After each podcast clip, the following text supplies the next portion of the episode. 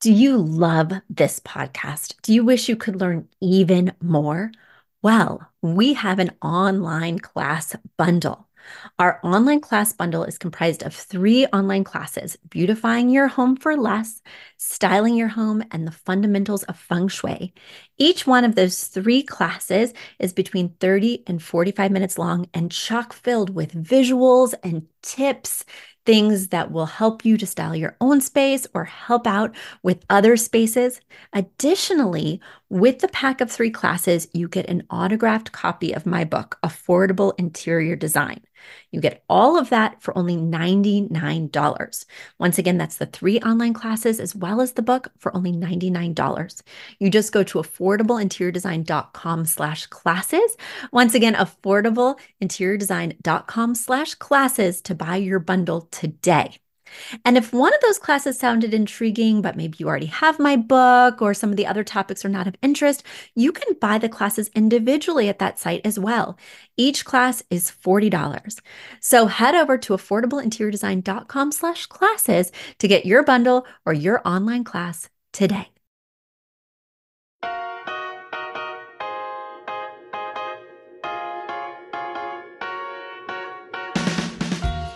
Don't need a high end designer or a lot of money to get a luxe look. Be your own interior designer with big design, small budget. Here's your host, Betsy Helmuth.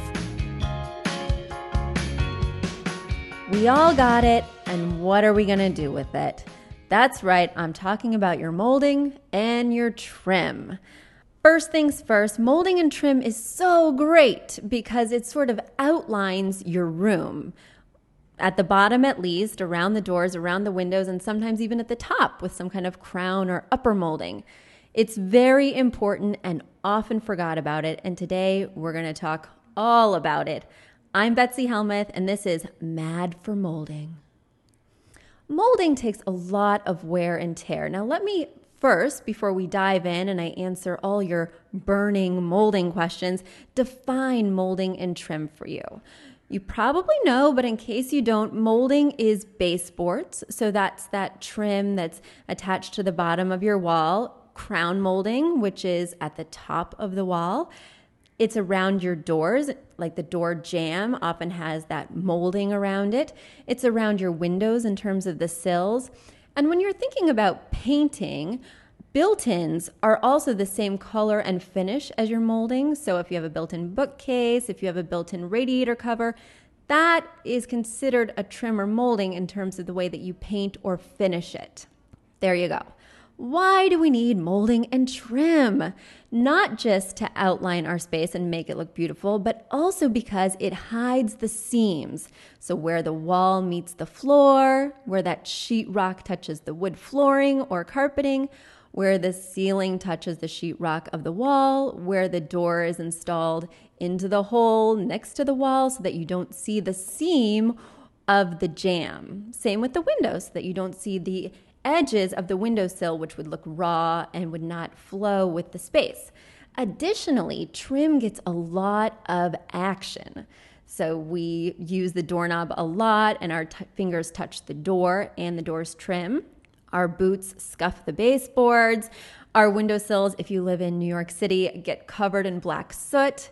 And so we need it to be a very durable surface, meaning that I almost always paint trim in a semi gloss finish because semi gloss is very forgiving in terms of I can take a magic eraser, I can take a sponge, I can take a paper towel, and I can scrub it without ruining the finish. So when I'm thinking about treating a molding, I go for some kind of very durable finish because I know that my molding and trim takes a beating. And when we're thinking about that trim color, just like with the built ins, I paint the doors, the interior doors and closet doors, the same color as the trim. I don't paint them the same color as the wall. So I just want to be clear because it's not technically a trim, but it should be treated as such. Now, what inspired me to talk about molding today? Tanar, a listener from Seattle, wrote in with lots of molding questions. And Tanar, I'm going to answer them all for you today. So let's dive in with your first burning question. The first one that you asked me is What places must have molding? What places should never have molding?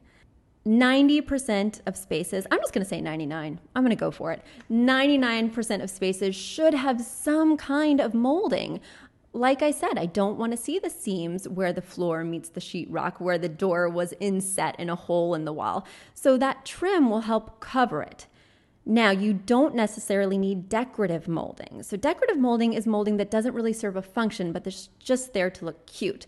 So people often have very decorative trims in terms of their crown molding, which is that upper molding we were talking about. It sometimes has little notch marks in it called dentil molding, which is very traditional and kind of a throwback. If you're visiting an old Brooklyn brownstone, you might see lots of ornate carvings in terms of little acorns on a banister or um, swirls in a baseboard that's particularly high, like something that's higher than four inches would be considered very high for a baseboard. Almost every place has some kind of trim. The places that don't have any kind of trim are typically a converted factory or loft. For instance, my office does not have trim, so you can see where the door was just inset because that kind of raw look is very in. They want it to look like it was converted. Another place where you don't need a lot of molding is in any modern style architecture. For instance, a very modern building that's meant to look clean and simple. Certainly, you do not need that upper molding. And if you are going to have baseboards, then they should just be very clean, very simple, without any ornate carvings, without any beveled edge, just something straight, clean, and simple. But still, you're going to have some molding. So, Tanar, I hope you have molding. And now it's time for a quick commercial break. You've asked for it, and we have answered the call. For years, you've been saying, Betsy, you're talking about all these great design concepts, but we can't visualize them. You're describing the picture that the listener sent in of their problem, and we wish we could see that picture too.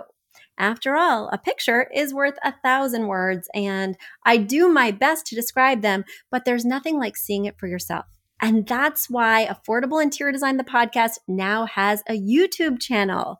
Not only do we have a YouTube channel where you could see recordings and clips of these podcast episodes, we also have an Instagram, a Facebook, and so many other exciting things.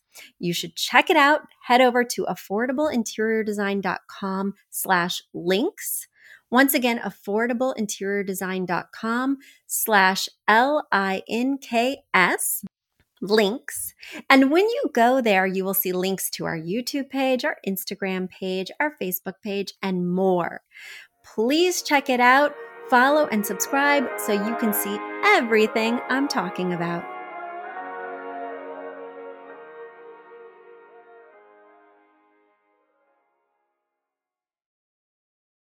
Let's go to your next question. Does all the molding in my house have to match in terms of its color, style, and thickness? Ideally, ideally, yes, Tanar. It would all match because your house is all one thing. However, sometimes people have add ons to their house. So maybe it was a different era and you can't get the same moldings and trim when you added on that piece. For instance, my house has an added on covered porch, and so it has very modern trim in terms of a lower than four inch baseboard, and the rest of my home has a higher than eight inch baseboard. Hello. Um, so there's that. It does look incongruous and makes your house look a little choppy. So I highly recommend having the same molding and trim on the floors. So the first floor would have the same molding and trim, and the second floor could have a different molding and trim. I don't really love it when people just put crown molding in one room. A lot of my clients that have apartments where crown molding is not innate want to put it in just so that it looks really special. But if you just put it in one room, it looks artificial because molding was an architectural feature meant to be consistent throughout. So, like I said, I'm fine with the different floors having different treatments. So, floor one has one kind of molding and floor two has a different kind of molding because oftentimes floor one and floor two have different ceiling heights. For instance, my ceiling height on my first floor is higher than my ceiling height on my second floor. So it's fine that one has crown and the other one doesn't because one's a little bit lower. Speaking of lower ceilings and crown molding, so a lot of my clients are kind of addicted to crown molding. They really want it, they think it's going to jazz up their place, but you really shouldn't have it if you only have standard height ceilings. And standard height ceilings are eight feet. So if you have ceilings that are eight feet, you should not have crown molding because it's going to make your walls look smaller, make your ceilings look lower because it cuts the wall, meaning that the actual paint color, there's less of it. Now, if you have ceilings that are higher than eight feet, I think crown can really elevate a space, but it is meant for somebody who has more of a traditional aesthetic. It is meant for more of a pre war apartment. I would never put it in a modern Bushwick loft. So there we go. Hopefully that answered that one. Your final question, Tanar, was when is it okay to use non white molding? I have an all white laundry room and I thought about using pine or some kind of light wood molding. First things first, I never use all white molding. I'm always using a color that's a little bit off because I reserve all white for the ceilings. So that pure, crisp white I do only on the ceilings. And then I will do a creamier white or a grayer white if I have a modern style space for the trim. For instance, in my pre war home, I just used atrium white. Can you tell I just moved in? I've got my home on the brain. Uh, so I used atrium white, of course, in that semi gloss finish we were referring to. When I used to work for a high end design firm, he always used china white, which is a little bit more saturated. It just looks more special and more considered and less rental chic. In other words, something that you've actually kind of designed and thought about if you do a color that's not just white. But it can be a derivation of white, like I was saying, atrium white, china white. Now, using wood for molding. Not a fan, certainly not pine, unless you have a country house or a cabin and you're trying to create that kind of rustic effect or unless you have a beautiful brownstone and have its traditional mahogany molding. So if your wood is very special, then I will let you have all wood molding. Or if this is your rustic country house in Seattle, Tanar, I will let you have pine molding. Otherwise, you really should paint it because it's just going to look fresher, more contemporary, and it's going to be easier to clean in the long run. Because if all else fails, you can just paint back over it. So I hope that answered your molding questions. Design TMI. So here's a little TMI for you. Molding can be beautiful. It can outline your space, give everything definition. You can choose a nice off white color that looks so designerly. But if you're in an old space like I am, your molding is probably craptastic. It's probably been painted 1600 times. That may be an exaggeration, work with me. It's probably got nicks and dents from people pushing furniture into it, from people ramming into the door. Does anybody do that? But it's not perfect. It's not pristine. And it's very hard to rip it out and put in new trim because you have to do something higher. The wall will be marred underneath. So even though it's something that's a beautiful outline, sometimes we just want it to recede in the background. And how do we make bad trim that has nicks, dents, been painted over a million times, recede into the background? The best way to do it is by picking a stronger wall color. That way, the wall color will steal the focus and the trim will fall in the back. If you feel hesitant about picking a stronger wall color, then just pick some fun accents in your room. You really don't want the trim to be the star, so you need to make sure you have pillows, you need to make sure you have artwork, other things for people to look at.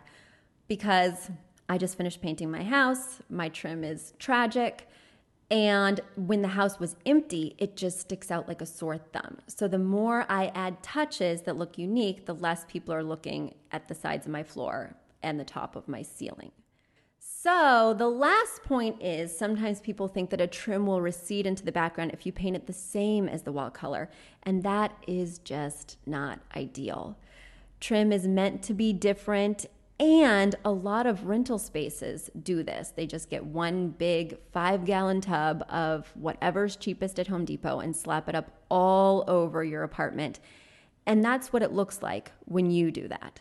So make sure that your trim is a different tone than your wall color and go forth and paint. This has been Mad for Molding, and if you'd enjoyed this episode, please rate and review us on iTunes or on Stitcher Radio. And of course, you can always catch our next exciting episode next Tuesday when we will be discussing your search for style. I'm Betsy Helmuth. Check us out at bigdesignsmallbudget.com. And as always, keep your questions coming at betsy at affordableinteriordesign.com. We'll see you soon.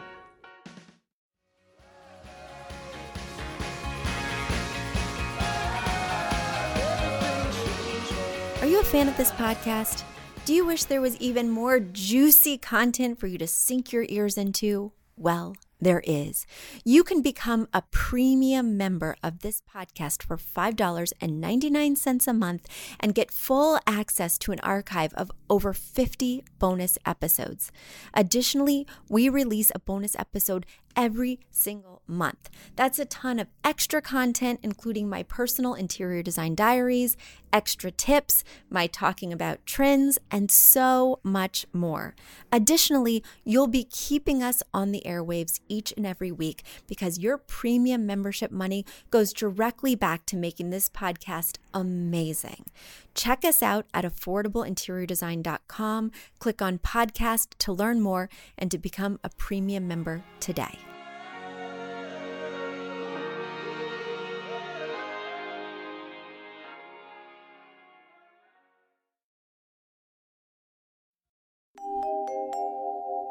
A big thank you to our amazing producer, Catherine Heller, to Aton and the MBCR House Band, and to Affordable Interior Design, the sponsor of this podcast and the premier place to get an amazing look on a budget.